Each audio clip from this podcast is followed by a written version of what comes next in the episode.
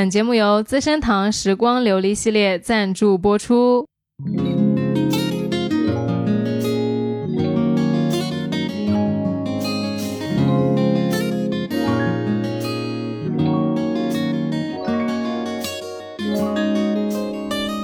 Hello，大家好，欢迎来到来都来了，我是主播丸子。Hello，大家好，我是 Nicole。今天啊，我们要讨论一个关于爱的话题。这一次呢，我们受到资生堂时光琉璃系列邀请，在情人节之际，探讨包含来自家人、恋人、自己的丰盈之爱。资生堂琉璃系列是资生堂品牌最高端的抗老产品线，而这一次向大家介绍的产品是时光琉璃系列里面的资生堂时光琉璃玉藏珍萃奢养夜霜，简称资生堂夜琉璃面霜。是的，我们已经开始关注和研究抗老产品了。我们的肌肤之所以老化呢，其实是由于年龄、环境等刺激下，肌肤底层年轻核心原纤维细胞的流失。而资生堂就针对这个方面，在两万株植物中找到了焕生力强大的传奇延年草，通过一百六十八小时沁萃延年焕生因子，加入到资生堂夜琉璃面霜中。它就像一个肌肤的能量站，能让细胞充满活力，打起精神来积极工作，从而焕活底基年轻核心原纤维，促进生成胶原蛋白、弹性纤维和玻尿酸。这样一来，肌肤有了支撑和底气，自然能够主动抗老，帮助我们由内而外养成丰盈饱满琉璃肌。资生堂琉璃系列一直秉承着丰盈于内、饱满于外的产品理念，希望给大家带来如琉璃般饱满光透的肌肤和丰盈身心的护肤体验。其实我非常喜欢他们这个系列由内到外的这个理念。心境上呢，如琉璃般通透悠然；肌肤如琉璃般丰盈饱满。我觉得这可以说是都市人最为追求的状态了。哎，我们现在这个时间其实非常适合来讨论这个丰盈之爱的主题啊。呃，今天是我第一天上班，然后我去上班的时候，我就觉得每个人都是能量满满，红光满。就我在楼下等的电梯，你知道吗？我第一次看到满公司的人都是，就是好像是。打了鸡血一样的，然后就是非常想来上班的那个状态，然后每 肌肤也非常饱满，往那一站，精神状态都特别好。嗯，我觉得这个就是过完春节，呃，大家一年一度的这个在家庭里面释放了爱的巨大的能量之后，再回到工作岗位的一个状态。那接下来呢，马上也到了这个情人节，是恋人之间示爱的时间，所以说这个。每一年的一月份跟二月份，可以说是一年之中体会爱、感受爱、给予爱最密集的一段时间了。我特别有感受，就你，我不知道大家有没有人跟我的感觉是一样的啊、呃？我觉得我什么时候最好看呢？嗯、就是站在我妈房间的镜子面前的时候。哦。嗯就你别也不用化妆，呃，就纯素颜，洗完脸你就往那一站，然后你就会，我妈看到的时候，她也会觉得很奇怪。她说：“嗯、哎，她说我觉得你就站在我房间的时候，比你刚到家的那一刻好看很多。”对呀、啊，因为每一年都市人回家的时候都是拖着疲惫的身心回去的，当然不好看了。睡了一晚上的觉，我觉得哎，精神焕发，然后整个人都松弛下来了。我不用，我就直接到家就行。嗯、然后完了之后呢，我自己也会觉得。它其实是因为你在家的时候，你能感觉得到你爹妈是完全接纳你的，嗯，然后你在家的状态也是松弛和放松的，嗯，所以整个人的那个呃脸的那个五官神情啊都是非常舒展的，嗯，它其实跟你就是化不化妆，甚至做不做医美是没有什么关系的，对对对，是你整个状态的一个展示，嗯、没错，嗯，而我这一次还有一个很神奇的体验就是。呃，之前我们不是一直在节目里面讲动脑子这件事情嘛？就我其实是很容易就是在脑子转特快的那种。嗯，但我今天这一次回家啊，那个飞机一落地，我爸来接我，然后我坐上他车的那一刻，嗯，我脑子就停了。哦，就是大部分时间我在上海的时候，我使劲静坐，然后比如说瑜伽呀，嗯、啊冥想啊，你通过很多种方式来。就是希望你脑子停下来，嗯，然后努力专注去做很多事情，然后你脑子可能还是在转事情，但是我那一刻我真，我后来发现的时候，我简直惊呆了。嗯我坐上车的时候，我就开始呃，跟我爸在那，其实也不讲什么的，就呆呆的坐在那。然后我突然意识到，我的脑子安静了，嗯，没有任何的声音，没有任何的想法，就只有眼光眼前的风景和那个两边一直过的那个车。哎，所以你就说像这种什么冥想啊、瑜伽呀、什么那些，就是那一套东西，都都是在都市里面是最就是疗，就是你疗愈系了，你知道的，对的，疗愈系的东西在大都市里面是最有市场的。但其实这些东西都不如你直接回趟家。真的，嗯真的，你往那一坐，你爸站你旁边一开车啊，嗯啥事没有。是的，是的。家长他不理解你去冥想是有原因的。哦，嗯但你这个跟我还是有点不一样，就是我这次也观察了一下自己的这个状态嘛。嗯首先，我必须要跟大家讲，上一期节目呢，哦，上上期节目，我在节目里说我这个大年二十八、二十九都在上班，是吧？嗯嗯实际上我休假了，实际上最后的结果就是休假了。坦白了啊，对，因为那两天的确也没啥事儿，然后公司也没有什么人，所以后来我自己也请了年假。然后呢，大年二十九的时候，其实我跟我朋友出去玩了，嗯嗯、我就觉得很开心嘛，快要过年了，然后也是我最后一天在上海的时间，所以也想跟大家聚一聚，然后拥抱一下，呃，说一下 goodbye 这样子，然后我就各回各家了。那天晚上就喝了很多，嗯，然后喝到两点，喝到两点，后来我回家了。第二天早上我是十二点的火车，嗯所以其实是有一点宿醉的。嗯，然后那个老板真的是非常扯，他他因为老板首先是我朋友，然后他就说最后一天了吧，明天都不用上班吧，都不用上班，都不用上班。他把一个六十八度的金门高粱直接拿出来，而且他没跟我们说那是什么酒，嗯他倒在小中杯里面。然后就给我们每个人 share 这样子，后来就越喝越开心，越喝越开心。结果第二天早上，我进到高铁里面，我惊了，为什么呢？因为我这次买的那个高铁票啊，嗯它不是高铁上其实那个座位是可以两边朝向的嘛，嗯就是基于你这个车是怎么走的。嗯结果那天我坐的那个位置呢，它那个位置完全没有办法动，嗯，而且它是倒向的。那那其实挺难受的。非常难受。我一上车我就想说完蛋了，因为我本来我就有点宿醉嘛。嗯然后车一开，我想，哦，我都能感受到那个车在往后动，我就把我那大羽绒服帽子一拉，然后我就把那眼罩戴上，想说 OK，如果吐了就吐了吧，到时候再说吧。我想说，我还以为你说，然后我把羽绒服的带子一往后拉，然后我就吐了。没有，我说 吐了就吐了吧，那到时候再说吧。但是最后也还好，就是这样也就回家了，因为到我家差不多是三个小时左右嘛。嗯但是我跟你不同的点呢，就在于每次我回家的时候，其实第一天是没有办法放松的。嗯因为还有一个这个都市的惯性在里面，嗯就是大城市虽然我没有你用脑用的这么多呢，但是这个脑子也是属于一个活跃的状态。嗯，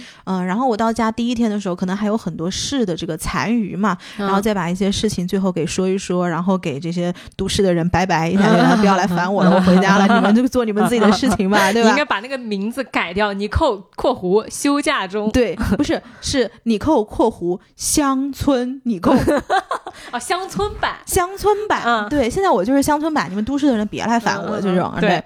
然后第一天完全就还是处在这个状态，但是到第二天、第三天、第四天的时候，我慢慢能够感受到这个状态逐渐的松弛下来了。嗯就是我是怎么感觉的呢？因为我。虽然大家看我好像大家觉得我是个很御姐的人，其实我是从小跟我妈撒娇撒到大的。嗯，我回家第一天我是没有办法使出撒娇这个技能的，你能理解吗？就是我能理解。就是一个状态很紧张的人，你是不可能说去撒娇的。你要切换一下 mode。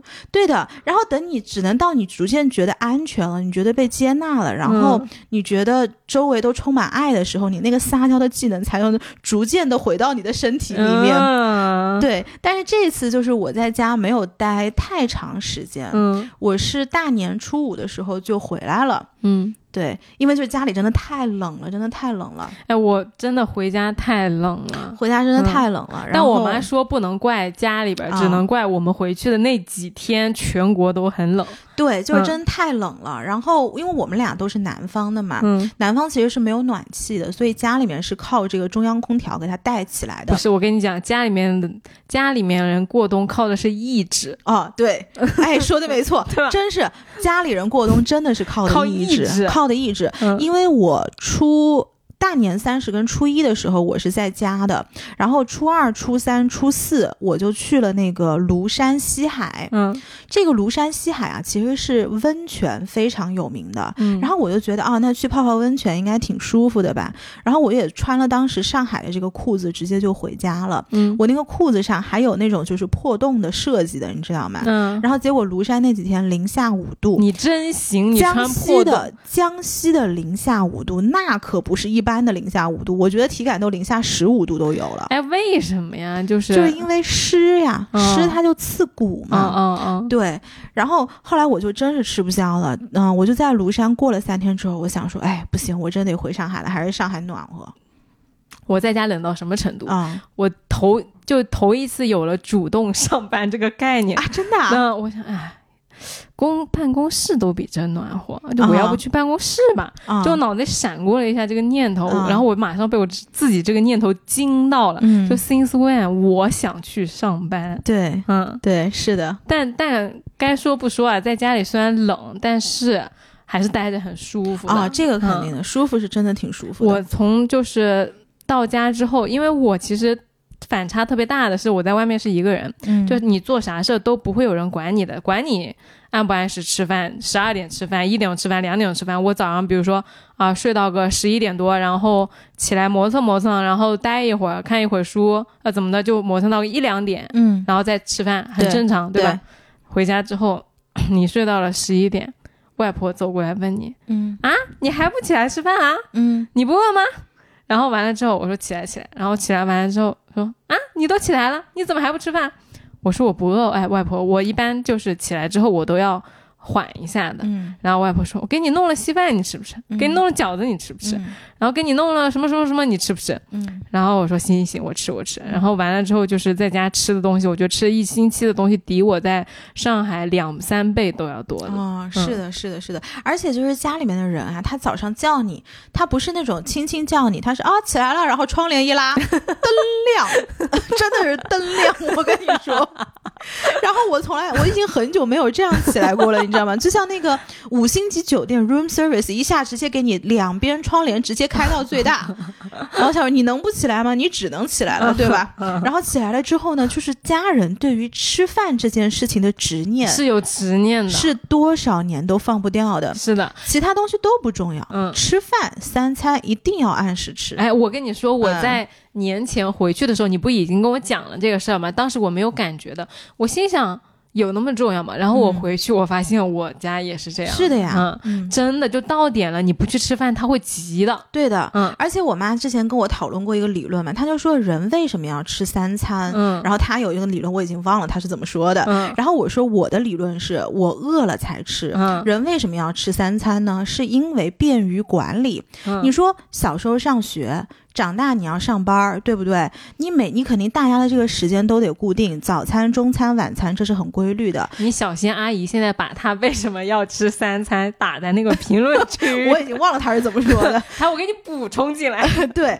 然后呢，你说我不能上课上到一半，哎，小明说老师我要吃饭了，小红说哟我还我还死撑呢，嗯对吧？大家只能一个时间吃饭，你也不能上班上到一半说哟领导我去吃个饭，嗯所以这是为什么大家开始吃三餐了。但实实际上，人只有到快觉得饿了的时候，你才需要吃饭，或者是你两餐之间的这个间隔时间是等值的，就是 OK 的。比如说，我隔六个小时，我十一点吃一餐，五点吃一餐是 OK 的；我两点吃一餐，八点吃一餐也是 OK 的。以上观点纯属你扣个人观点，不代表来都来了官方观点，也不代表正确科学的观点啊。对，反正我当时就跟我妈说了，就是我非得给她掰过来，就是你别每天早上八点你就在喊我起来吃饭。嗯嗯嗯对，真的是，但是我跟你说啊，我以前可能呃，我爸妈叫我，我外公外婆叫我，我可能都会稍微多多少少心里面有一些毛躁，嗯就其实嘴上不说的话，但我这次一点都没有，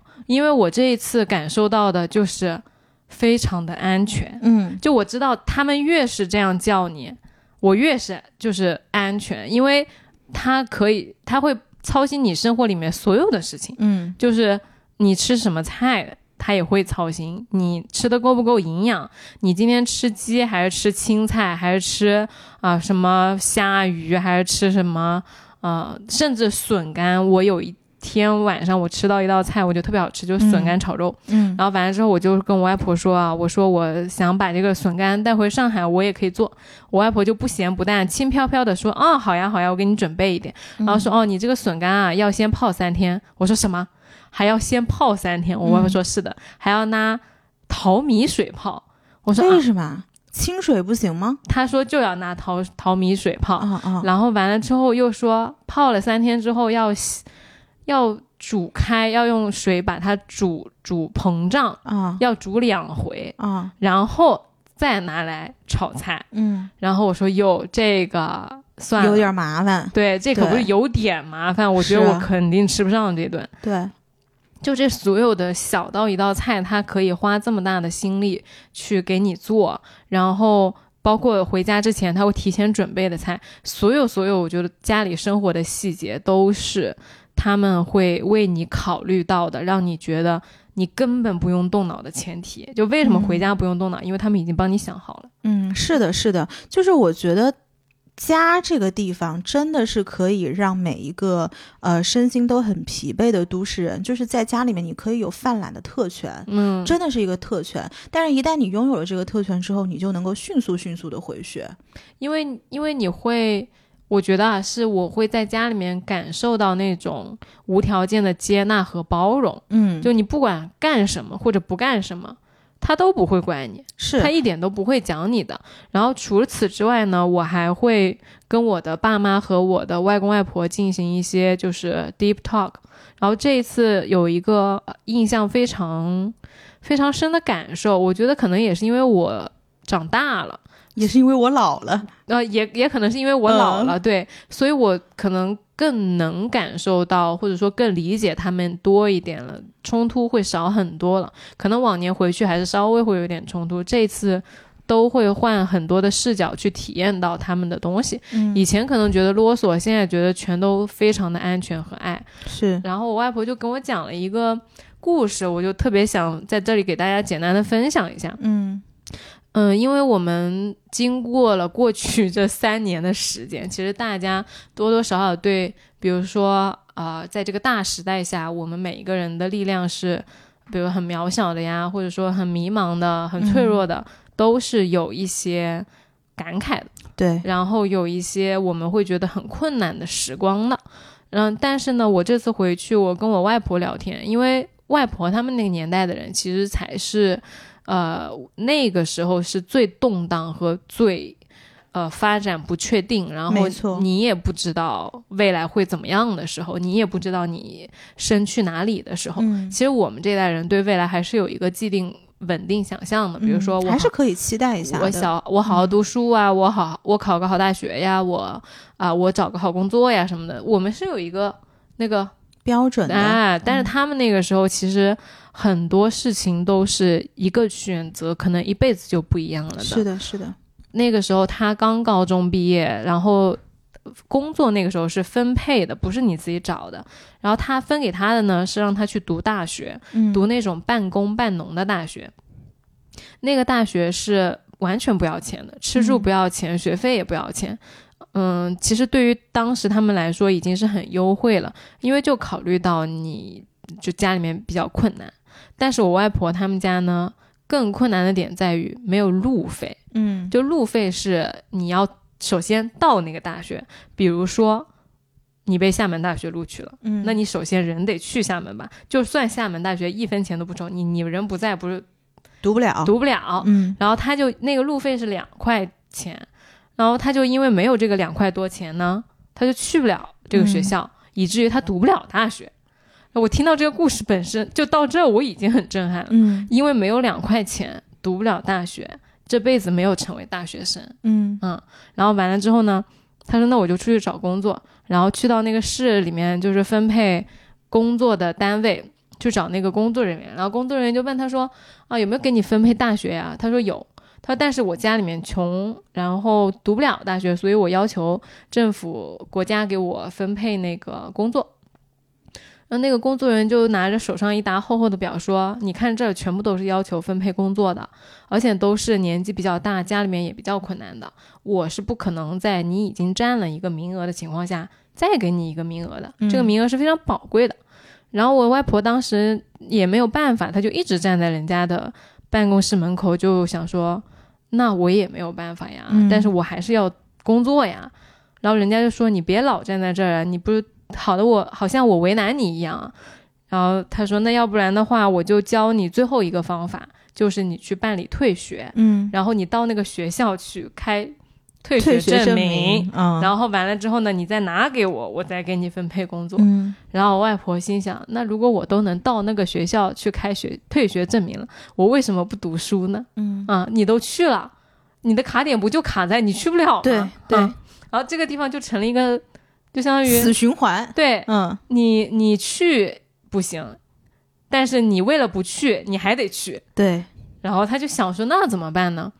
他就想到了一个解决方法，是找一个在那里读书的女同学，嗯。然后给她写信说，呃，请你帮我去校长那里开一个退学证明，然后自己写了个证明，说家里面几口人，然后啊、月收入多少钱，确实是因为家里条件困难读不了学啊、申请学校为他办理退学这样，然后寄过去花了八分钱。嗯。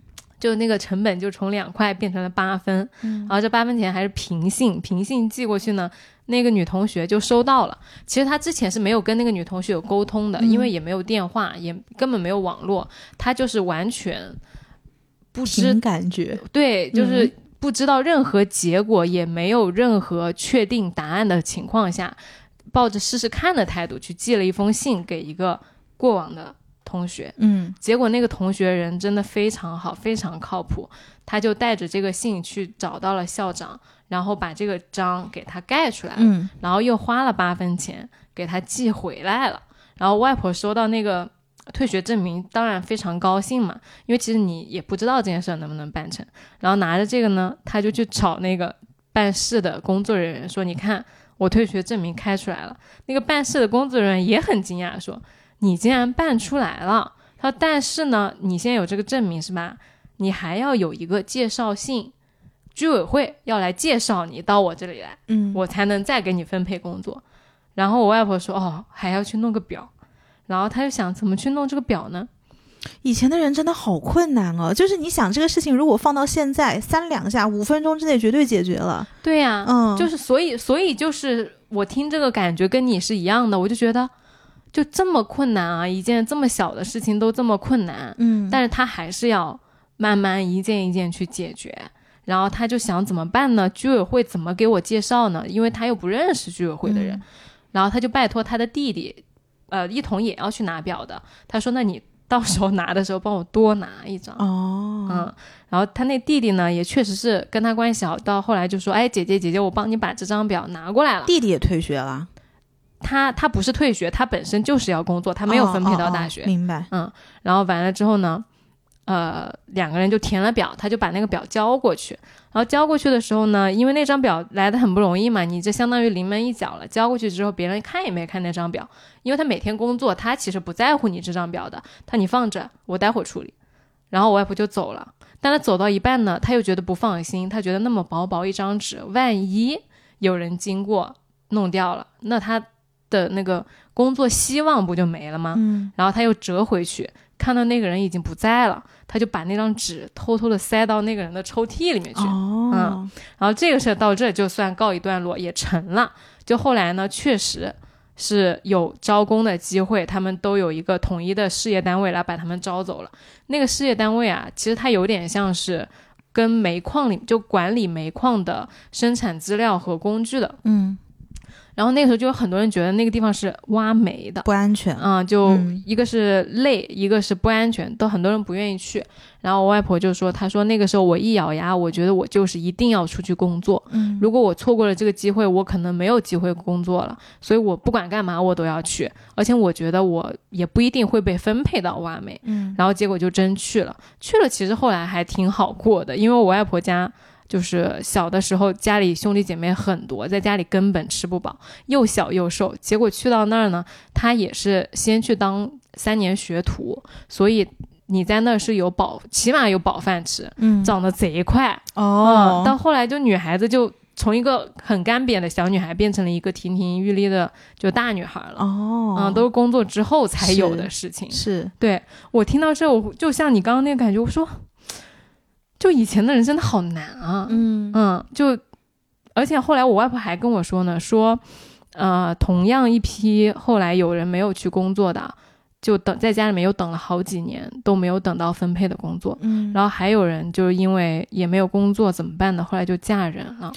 哦，嗯，就是你这个哦，我没有想到事情是往这儿走的。就是因为那个时候的人，他其实对自己的前途是更没有把握的。嗯你我们今天啊，竞争很激烈，但是你起码是，比如说你想知道你可以去哪里找工作，或者说你能找到哪个行业的工作。嗯但那个时候的人，他更多的是，呃，被安排和更茫茫然的。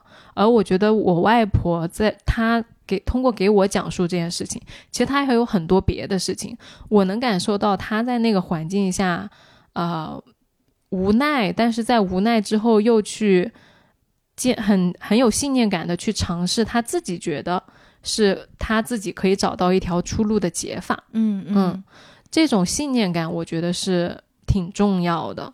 对，包括他后来一直就说，他说，呃，其实有很多困难，但是在大事面前，他觉得他是很不犹豫的，就是嗯很果断的。家里面后来有很多大事都是，呃，他拍板的，比如说一两天之内就把很多很重大的决定做掉。嗯但我觉得可能在十七八岁的时候，他已经开始为他的人生去做一些选择了。我其实关注的点啊，在你没有读大学，你会不会觉得呃很遗憾？嗯但是我爸我外婆当时就完全没有这个感觉，她说，嗯，但是就是没有条件啊，嗯他就就所以就不读啊，就他不会去纠结说为什么我的父母没有给我上大学的条件，没有给我那两块钱，哎呀，我要是当时有那两块钱就好了，又或者说，嗯，就或者其他的各种各样的可能，而是就是说，那我就赶紧去工作就好了，就他永远在 move on 到下一个解决方案。对对，其实我觉得是什么？就是比如说，我们看现在很多人，他因为第一个看到的太多，嗯第二个选择太多，嗯但是其实这里面你看到的跟你似乎有的选的，有的时候第一个这个你看到的并不属于你，只是嗯别人的东西，嗯你以为你接触到了，所以它属于你，其实第一个并不是。嗯，然后第二个就是有一些选择，你看似好像你可以选别人的路，但是不是有句话嘛，叫做你当下的选择就是最好的选择。好的选择。嗯可能你再重新来一次的话，你依然会是今天的你自己这个样子，它是有原因的。嗯这不管跟你的家庭教育、跟你的背景，或者跟你个人的性格都有很大很大的关系。但是现在我就觉得，包括我自己在看待自己身边很多呃决定的时候，我也觉得自己很迷茫。嗯他这种迷茫不是说我不知道往哪儿走，是好像身边的东西我都可以碰一下，嗯都可以挨一下，嗯，然后都会 somehow 有个结果。但是这个时候我就会忽略到我脚下要做的那个东西，嗯那个才是我应该全神贯注，把所有的时间精力都倾注于此，最后会给我开花结果的那件东西。是的。嗯而我我会觉得我外婆她给我的就是这种踏实和信念的感觉，嗯就是一方面说啊、那不管大时代是怎么变，因为他他后来给我描述了很多他那个时代的呃不确定和甚至是很多你现在都觉得不很不可思议的情况，但是呢，他会觉得说他不会把这些东西都觉得说这是我的生活。是对吧？他他就是看到了，然后他还是很坚定的，他就找他的工作。嗯，就他这些事情是，我觉得他们是分得很开的。嗯嗯，然后还有一个就是他会坚定的说，那我一定能给我自己找一条生路出来。而这种韧劲儿和这种信念感，我觉得是他能给到我的非常非常重要的一种，从呃上一代的传承和这种爱的力量。因为嗯不管是，其实大家都知道，回家他长辈会给你做饭呀，长辈会给你甚至是礼物呀，或者说各种各样的东西啊。嗯但是其实啊，我觉得在家里面，我和我外婆的这几场 deep talk 才是她给我最重要的财富和最宝贵的丰盈的爱。嗯我其实后来也跟我外婆说，我说她，我说外婆，其实你是我的精神偶像。就其实有的时候我给你打电话，是因为我在外面遇到了一些我觉得特别困难的事情，但是我会先第一个给你打电话，我不可能不会跟你讲。呃，我遇到了什么事儿，或者说我也不是说一定要你帮我解决，但我听到他跟我讲一些絮絮叨叨的，他最近发生了一些啊、生活上的事儿，谁给他送了点什么小礼物，他给别人回了一个什么小礼物，我就会觉得哦，我其实也可以像我外婆这样生活的这么脚踏实地，这么的有力量感。嗯，是的。其实我真觉得家里的一些长辈，他都不用跟你讲大道理，就像你说的，他往那一站，因为他有很多已经被他内化了的逻辑，嗯然后完全会展现在他的行为之上。你只要看他怎么做的，你都觉得很安心。你往那一站，他就会给你自然而然的感染你那种感觉，是的是的能量。你知道我这次回去遇到一个什么事儿吗？我观摩了一场西洋恋，真的就是非常近距离的那种观摩。因为以前我其实我不知道你啊，就是我对西洋恋是很不熟悉的。嗯我们可能只是在影视作品中看到，哎，两个老年人谈恋爱了，或者是，呃，当家里面有一些亲戚可能有一个过生了，然后我们就会说啊，那要不要再给你介绍一个？嗯这个可能就是我对西洋恋的理解。但是这一次，我不是去那个庐山西海嘛，嗯呃，其实我们是三家人一起去的。嗯其中有一家人呢是男的，差不多在退休的这个边缘，然后女的要比他小个八到十岁这样子。嗯双方本来都是结婚，但是又离婚了的这种状态。然后这个男的其实是很多年我们家的朋友，嗯上一任老婆我们也认识的，嗯但是上一任老婆呢跟他就是从小一起呃就一起成长嘛。嗯但是后来两个人的轨迹有一点越渐行渐远了，所以最后就选择离婚了。嗯这个男生呢是一个非常有人格魅力，然后又很会玩儿，然后也对生活很有追求、很有讲究的一个人。嗯结果他在离婚之后，他就去打羽毛球，然后结果球场上就有一个比他小八岁的一个女孩跑过来跟他说说，哎，你是不是离婚了？那咱们谈个恋爱吧。好高中生剧情啊！，对的，而且这个女的本身，她如果我们以世俗的标准来说，也是一个非常成功的女性。嗯后来这个女的不是就两个人就在一起了嘛？嗯然后当时哦，这个中间有一个插曲是这样子的，就是这个男的其实在离婚的时候，把自己所有的就比较大气，嗯把所有的这些钱啊，或者是就是家里面的这些东西都留给了老婆跟孩子，所以他就他就自己很潇洒，就自己出来了。他就跟那女孩说：“他说我没有钱呢，就是我嗯现在只有我一个人呢，我现在什么都没有。嗯后来那个女的说：“她说我就看上的是你这个人。嗯，你没钱了，你给我买俩束玫瑰花的钱总是有的吧？我觉得这句话太浪漫了，然后当时太有杀伤力了。然后当时这个长辈一听就觉得，他说整个就被俘获了，就那瞬间真的就被俘获了。嗯然后所以现在他们差不多谈恋爱谈了半年，嗯，然后跟我们一起出去。这个长辈以前是一个呃很喜欢在外面逗留的人，嗯所以呃对家也不是说有很多的依恋。经常在外面玩玩到一两点这样子，但是现在你说过年大家不打打麻将啊什么的嘛，嗯然后一打麻将说十点了，嗯，说要回家了，不行了，我们要回家了。我们可是在一起的，就是我们这几家人都是在庐山。然后他嗯说：“那你们走，你们走，你们走，我要回家了，这儿散伙了。”这样子。然后打麻将的过程，这个女的就一直在旁边，非常小鸟依人的在旁边看他打麻将。热恋期啊，这是真的就是你，我们好像一直觉得爱情是属于年轻人的东西。好像激情和火花都是属于年轻人的东西。对的，但是你到真正看到前面有有两个长辈，那个女的在依偎着这个男的在往前走，多多 strong 的女强人，在自己喜欢的人面前，真的都是一个小女孩儿。然后那个男的就低头跟她轻声细语。我跟我爸妈走在后面，我就觉得这种这种感觉是真的很好。是真的很浪漫，是真的很浪漫。嗯然后他们不是在那个庐山的房子里面嘛？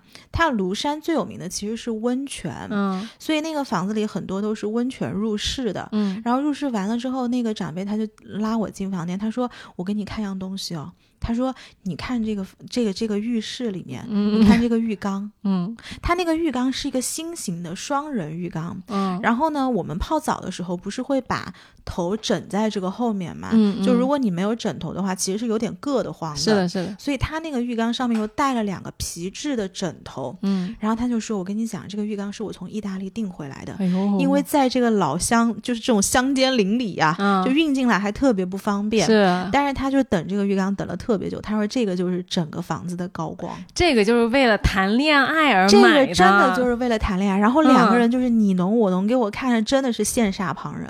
这个真的就只有在恋爱的时候才会去做这种，嗯，为了恋爱来做一件特别麻烦的事儿。对对。哎，那我要问了，啊，他们这个卫生间既然有这么高档的浴缸，有没有我们高档的资生堂夜琉璃面霜？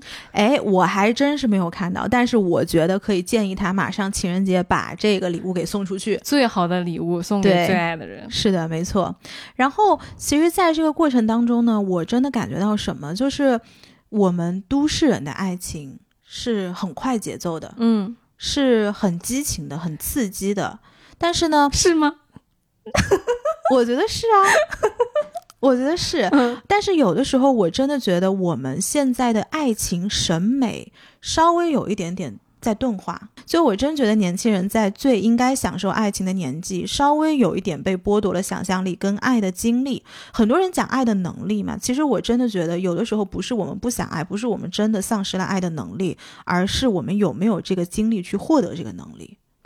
嗯，你说到这个啊，让我想到都市人的爱呢，很多时候其实是蛮扣题的，因为今天他这个我们想讨论的是丰盈之爱啊。嗯但是我觉得，就像你说的，都市人的恋情是更加激情和更加刺激的。对它其实不是一种丰盈之爱，对它是一种上头，和刺激机制。是的，但是什么是真的丰盈之爱？其实是它这种爱让你感觉到滋养、踏实、纯粹。就像你刚刚说的前面那两个长辈的夕阳之恋，其实我越来越觉得长辈其实随着年龄的增大啊，他不是就是说纯粹。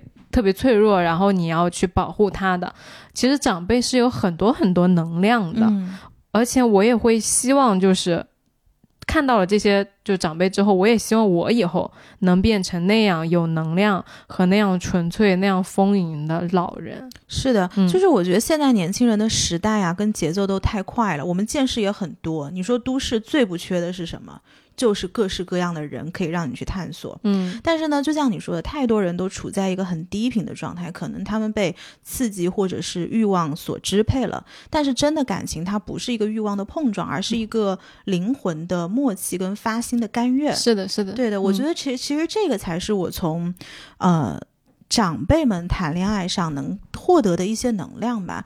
嗯、后来我就跟我妈在讨论嘛，其实我们家有一个远房亲戚，嗯这个是我之前在节目里面没有分享过，我我自己其实都忘了。嗯但这个事儿呢，他自己是做的非常低调，但是做了很多年。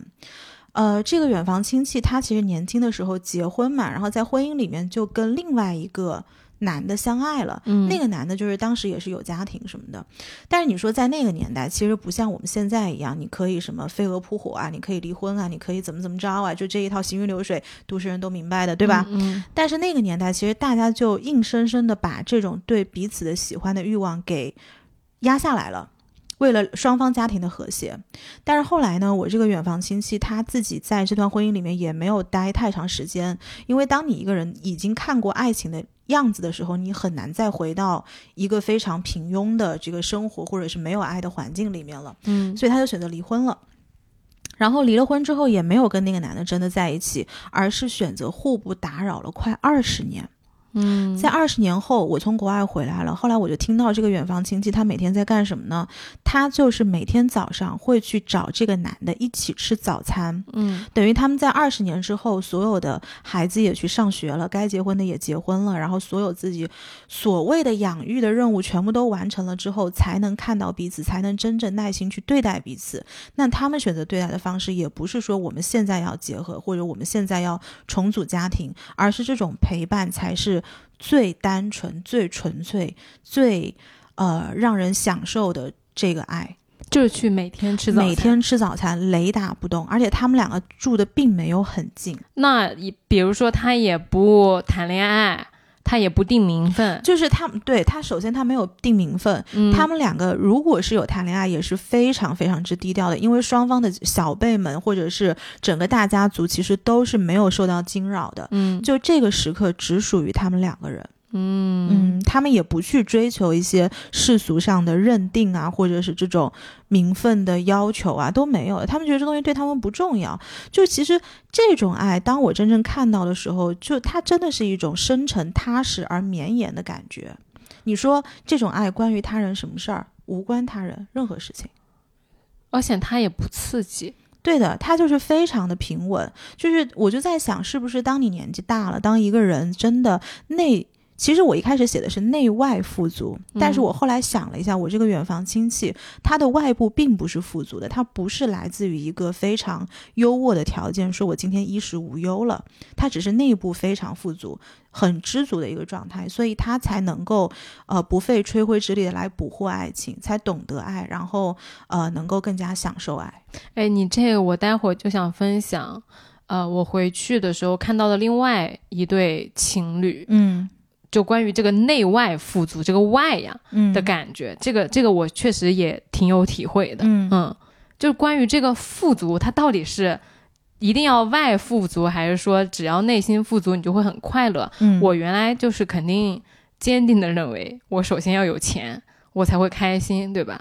但我这次回去啊，我看到一个特别让我感动的一个一个情况，就是我嗯有一个多年的好朋友，嗯一个男生，然后他这次回去呢，他就跟我讲说他要结婚了，然后他的其实他现在发展的蛮好的，呃，工作也不错，然后整个人状态也不错。他的对象呢，跟他已经谈了很多年了，至少五年以上。嗯，但是他的对象呢，可能因为他现在发展的很好，所以他的对象的条件就是现实匹配程度可能不是跟他完全一样的。他当时他的单位里面、公司里面就有人，呃，一直在说说，哎呀，你看你要是找一个我们呃身边的同事，呃，多好呀，多匹配呀。然后甚至他家也亲朋好友啊、朋友啊什么的，也会去跟他说说，哎，你看啊、你要是找了一个跟你条件一样的人，那两个人就负担小很多，然后都很轻松嘛。这个其实大家在外面都是都明白。有明白的，都是有体会的。有很多现实问题是，嗯，两个人平分秋色是很省力的。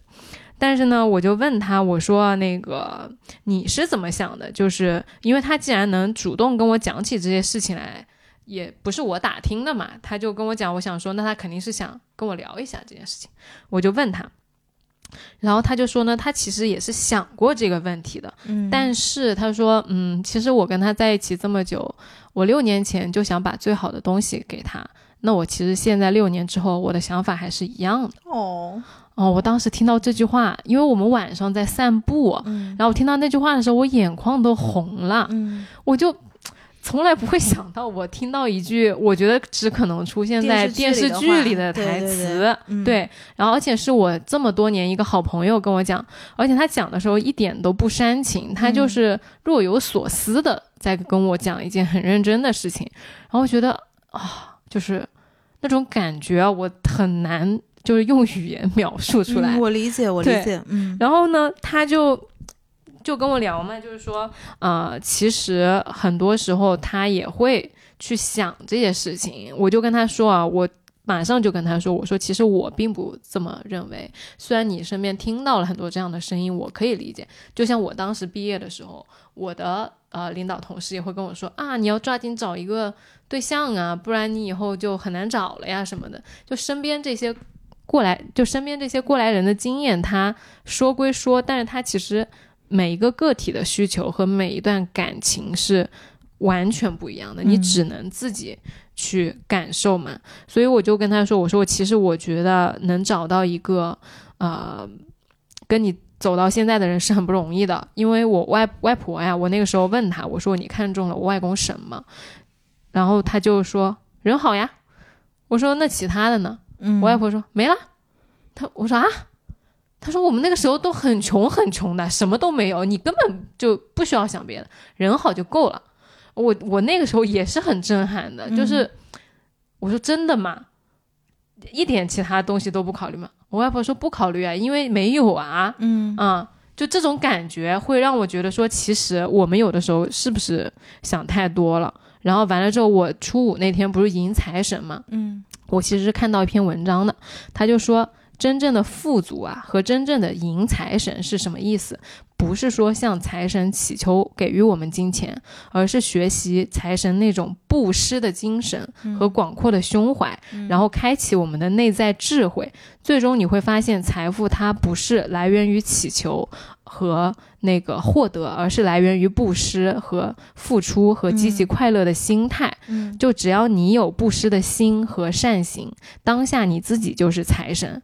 然后我就想到我这位朋友，就虽然说他条件也确实还可以啊，但是肯定不是富二代，说完全衣食无忧的那种。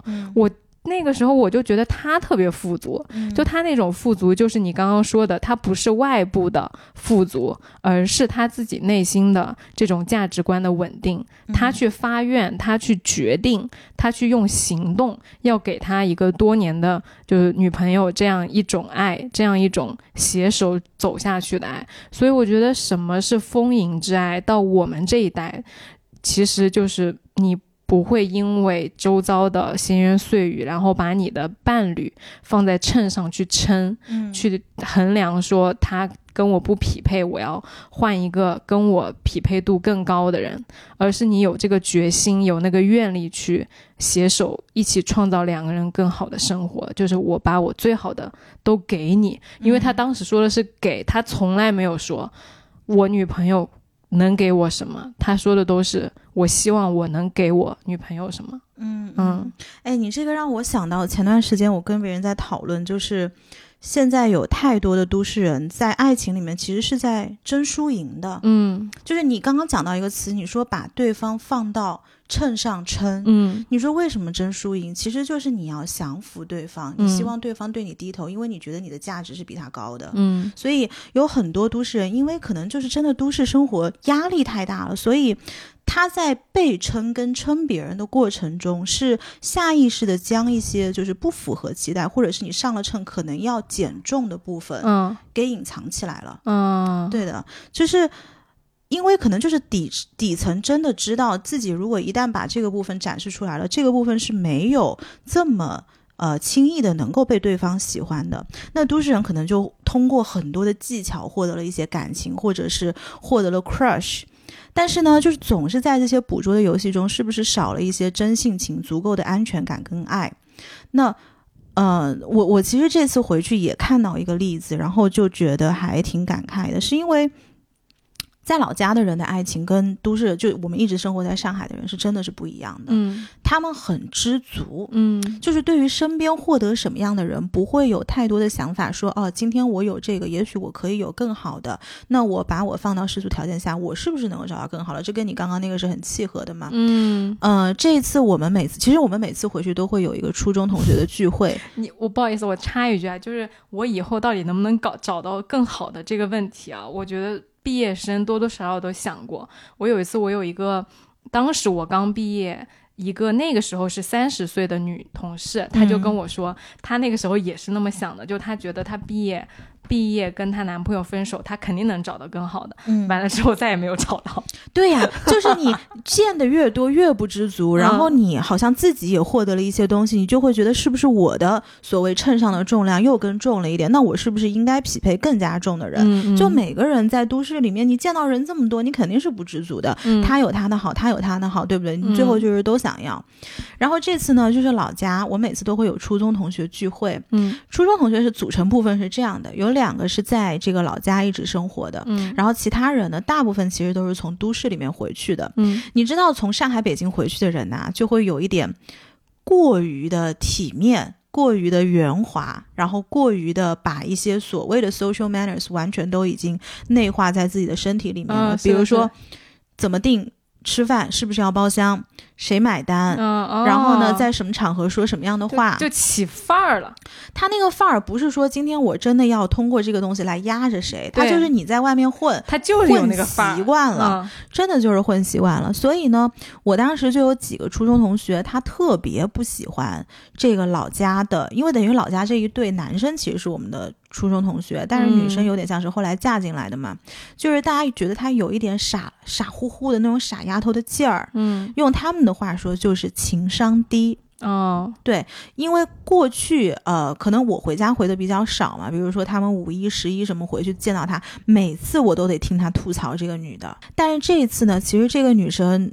我我是真的觉得挺可爱的，是为什么呢？就是因为我们后来吃完饭，他俩送我回家，嗯然后在在车上的时候，我只跟这个男生初中关系特别好，我们是同桌，然后也有一点就是这种不清不楚的一些暧昧之情的，对的。然后这个女生就坐在副驾驶，然后她就跟我说，她说：“哎呀，她说我觉得你就不要想这么多，其实你就你这个年纪就是应该结婚了。然后呢，我当时认识这个男的时候，我都不会化妆，我就是穿着一个布鞋，所有的这些化妆品都是他给我买的。他说他阅女无数，什么闻香识女人啊啥的。哎呦对，就是他说出来的话都是这种非常朴实的。然后他就说：“哎，其实我觉得嫁人这个东西吧，最后就是嫁鸡随鸡，嫁狗随狗啊，你说是吧？”然后就拉拉旁边的这个 男生的耳朵，然后这个男生的脾气也收敛了很多。他在小的时候是一个非常有。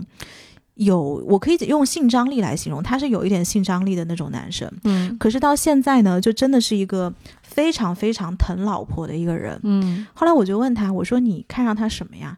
他说我看上他很天真，并且很聪明。嗯，对的，我也觉得，我觉得是那种咋咋呼呼，但是会让你觉得很安心的感觉。是的，嗯他就觉得，他说，他说，我觉得他聪明，然后但是又天真。反正他最后跟我说出“嫁鸡随鸡，嫁狗随狗”这么未经包装，而且这么不先锋的价值观的时候，我反而在这句话里面看到了他们的知足和自信，而且很真实。非常非常的真实。嗯所以后来我回去的时候，就跟我初中同学群里发信息嘛，我就说，哎，其实我挺喜欢这女孩的。嗯，大家说为什么？我说因为我觉得她很富足，她很知足，嗯这个是我们所有人都没有的。东，西，而这个才是真正很珍贵的东西。那后来我就觉得说，那我的爱对他们的爱是什么呢？就是可能是因为老友的真性情，而对他们的笨拙给予了一定的宽容。嗯，嗯你说的这个啊，让我想起来，其实我觉得不是我在宽容我的同学，是我的同学在包容我。嗯我们我们家回去的时候呢，其实满桌啊，只有我一个人没有结婚，嗯就其他所有人都有伴儿。哎，他们知道你录了一播客吗？他们他们知道他他们知道他们听吗？我不知道他们听不听，啊可能大部分人是不听的。啊，然后完了之后呢，就我不敢说话，嗯因为他们都在聊，就是什么结婚啊，什么买房啊，什么车啊这些，我搭不上那个话，我就坐在那儿，我就听他们讲话。然后我那个同学就调侃我说，调侃我，因为他知道我没话说嘛，他说完了，他说都市女性插不上话。让你当都市女性，给你当的。我真是插不上话，让你在上海瞎当都市女性呢？你在那儿？让你不结婚。对呀，这才好了吧？对，嗯然后他们还会就是，呃，因为要一起聊天嘛，就会聊一些我也能聊的话题。我所以我我觉得我回去是他们在包容我。嗯，是的，没错。那说了这么多，我们在回家的时候看到的。呃，丰盈的爱，那其实最终的落脚点当然是对自己的爱，嗯因为其实我们怎么，我们如果去苛刻别人，那其实因为我们对自己是苛刻的，我们才会去做这样的行为。这个嗯在很好几期前我就很久之前就讲我们就探讨过这个问题嘛。所以其实回到点，我们只只有。其实回到自己，我们只有对自己有了足够多的丰盈的爱的感觉，我们才能发现生活中这些更加让你觉得温暖的事情。嗯，因为其实我觉得每年回去，可能事情的变化并不是很大，对但是你的心境变了。啊，然后你就会看到更多不一样的，感受到不一样的东西。是嗯，那你在就是新的一年，你会觉得对你自己有什么不一样的承诺或者说期许吗？嗯，其实我长久以来我知道丸子你是很喜欢一直要往外探索，就是你希望能够探索到更多的东西嘛。嗯但是我觉得对于我来说，我就像一个大水缸，嗯，就好像很多人你在今天在这滴一点颜料，然后明天你在那滴一点颜料，最后我觉得我就会成为一个五彩缤纷的一个大水缸。嗯所以一直我觉得在这一点上，我其实是很包容的。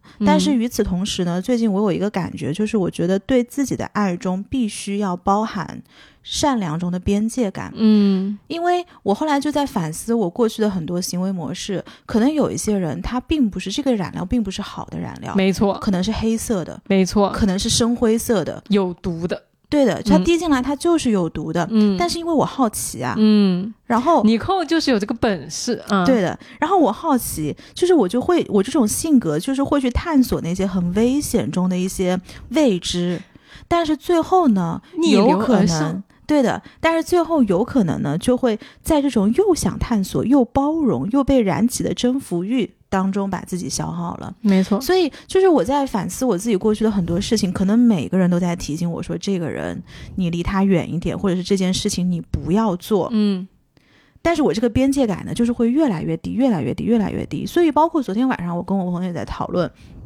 包容到底是好的还是不好的？包容要包容到什么度，这个框架才是能够立住的。因为有一些包容，其实你自己的底线是在越降越低，越降越低。这个点啊，我觉得嗯有一个可以去指出来的是，包容，它出于什么去包容？包容其实背后，我们其实带着爱，嗯你才叫包容一个人的。你是因为爱，你才去包容一个人的。但如果对方在你面前做越界行为，你不是因为爱，你其实不叫包容的，嗯你可能在退让，嗯。你可能在害怕，嗯。你才不得不选择去承受。嗯。以还有一种是你可能因为，比如你刚刚说的好奇，你想要去看，你其实不是在包容的，嗯。你可能是在交换，嗯，所以你要分清你 你是哪一种，你知道吗？对，嗯反正就是我觉得可能在新的一年，就是真的希望自己呃学会拒绝吧。尼寇说我不想讨论这个话题，不想讨论，没法讨论 这个话题，讨论下去就深了。嗯对的，就是可能就真的是要学会拒绝，然后对自己的爱中必须包含一点这种善良中的边界吧。就可能是我新的一年对自己的一个期许。我觉得是要有保护自己的意识的，嗯因为不是很多事情，嗯，因为我们经历的所有的事情都会在我们身上留下痕迹的，嗯。那我来分享一下，就是我今年的一个对我自己的期待，或者说我决定去做的事情。嗯。对，其实也不能叫期待，而是我决定去做的事情，就是去刚刚我说的去给予和去接纳，因为嗯，我也很想要变得更丰盈和更富足。嗯那在这个过程中，我其实非常认同我刚刚呃讲的那篇文章里面的话，就是说，其实你要当一个财神的话，你要有一颗布施的心和善行，而这个就是当你心量越来越大，你能给予别人越来越多，其实你就是感觉会更加的富足的。我觉得这个对我来说是我要去练习的，嗯在过往的呃和别人的交往过程中，或者说，其实，在做节目也是一样的，我会觉得我可能没有那么大的能量去呃分给大家，或者说能创造更多的事物。嗯而今年我如果想要做，比如说把播客做按时更新，就是做到期数够，或者说又给大家做一些特别的节目啊什么的，嗯我觉得都是需要呃去你带着一颗就是我想要分享，我想要把这些东西我觉得好的东西分享给大家的那种心态去给予别人的。然后还有一点就是接纳，就刚刚我提到了嘛，就是回家的时候，我发现家里面的朋友他其实很多生活节奏跟我已经不一样了，但是我感受到的是 大家在包容我，嗯然后包括我的爸妈，也不知道是不是因为我上次做了一期关于单不单身的这个节目，嗯，把他们给听下来，还是怎么 回回事？就我回去跟你讨论了四十二的问题吗？没有，我妈回去小心翼翼说：“师傅真的跟你讲四十二结婚了？”我说：“是的。然后呢？”没有，她说：“哦，但我都做好了你一辈子不结婚的准备了。”这是我妈说的。对我我不知道我爸妈听完是什么感觉，反正他们就没有再催了，嗯提都没提。嗯，然后，所以，所以我会觉得，其实，嗯，可能父母也好，朋友也好，都在尝试呃接受不一样的观念，嗯，而我们自己更是要去尝试接受我们和别人不一样的地方，和我们我自己想要去探索更多不一样的事情的这个状态，嗯而不是说拧巴，就你一边想要去，你一边又觉得不行。就其实任何状态都是你顺着你自己过会更加的舒服嘛。嗯嗯嗯是那其实今天时间有限，我们就跟大家分享到这儿。就我们回去看到的各种各样丰盈的爱和嗯我们对自己的期许，也再一次感谢资生堂时光琉璃系列对我们这一期节目的支持。我们所有人其实都向往爱，都想要获得爱，所以我们会经常在充满着新鲜事物的大千世界里面寻找爱。包括我们做这期节目的过程中，我也和尼寇就我们聊了对于丰盈的爱的体验和理解，才发现啊，我们其实丰盈的爱不在就是未知的世界里面，嗯也不在远方，就在眼前。是，它就是在家里，就是在身边，在你的外公外婆、父母亲、朋友、同学和自己对于自己的心理。是的，是的。哎，我说到这儿，我插一个题外话，就是今年其实我回家放烟花了。嗯呃，家里的烟花一定是没有外面好看的，因为上海嘛，就是迪士尼，对吧？哦每天晚上其实那个烟花大家都已经看过无数次了，但是这一次是我时隔了，谁说的？我只看过两次迪士尼。可能是时隔了大概，我翻了个白眼，我没回他，大概是时隔了五年、十年之后，我才就是第一次放烟花。嗯就是我真的觉得大家所说的年味是什么？可能就是桌上的那顿饭，可能是呃你小的时候大家带你玩烟花的这种记忆，嗯，对，它是这样一点一点拼凑起来的。所以当你说到这个爱其实就在身边的时候，我当时就想到我放烟花的时候，我觉得我家放的烟花就是最好看的烟花，我家放的烟花比迪士尼的烟花美太多了。哦，对的，嗯嗯，我我回来上海的那一那一天下午啊，就是我外公外婆送我下楼，然后楼下我一抬头，刚好外面就在放烟花。嗯，然后我就顺手就只拿就苹果相机原相机拍了一张，嗯然后拍下来的那张烟花巨好看，是的呀，就是拍到了所有的烟花都爆出来，然后有两个在向外飞的那个瞬间，然后我就就是发了一条微博，我觉得那个烟花也是我觉得就是你这么说啊，我就比迪士尼是好看，是的呀，嗯就是这个东西其实也是一个家庭跟一个记忆的传承，而这个东西对于所有的孩子在从小长到大的过程中才是最宝贵的东西。嗯，我就记得我小的时候，我哥哥带我去放烟花嘛，一开始年纪小害怕，你就不敢靠近，因为不知道那什么东西噼里啪啦的。嗯，然后到后面长大了，在同一个当时我奶奶家那个楼下，然后在同一个地方，后来我自己去点烟花，其实就是我自己小小的慢慢长大了，但是嗯这个记忆每一年每一年都是一样的。我觉得这个其实才是家庭能够给予你的最丰盈的爱。那大家有什么样的丰盈的爱的体验呢？正如我们这期节目的 slogan 是“爱如琉璃，饱满丰盈”。那你们对丰盈的爱有什么自己的理解呢？欢迎大家在评论区写出独属于你自己的丰盈之爱，和我们分享。那今天的节目就到这边喽，还是欢迎大家每周收听。来都来了，你可以在喜马拉雅、网易云音乐、荔枝 FM、苹果 Podcast、Spotify 等各大平台找到我们。呃，也欢迎你在评论区积极跟我们互动。就这样喽，拜拜。希望你今天也开心，拜拜。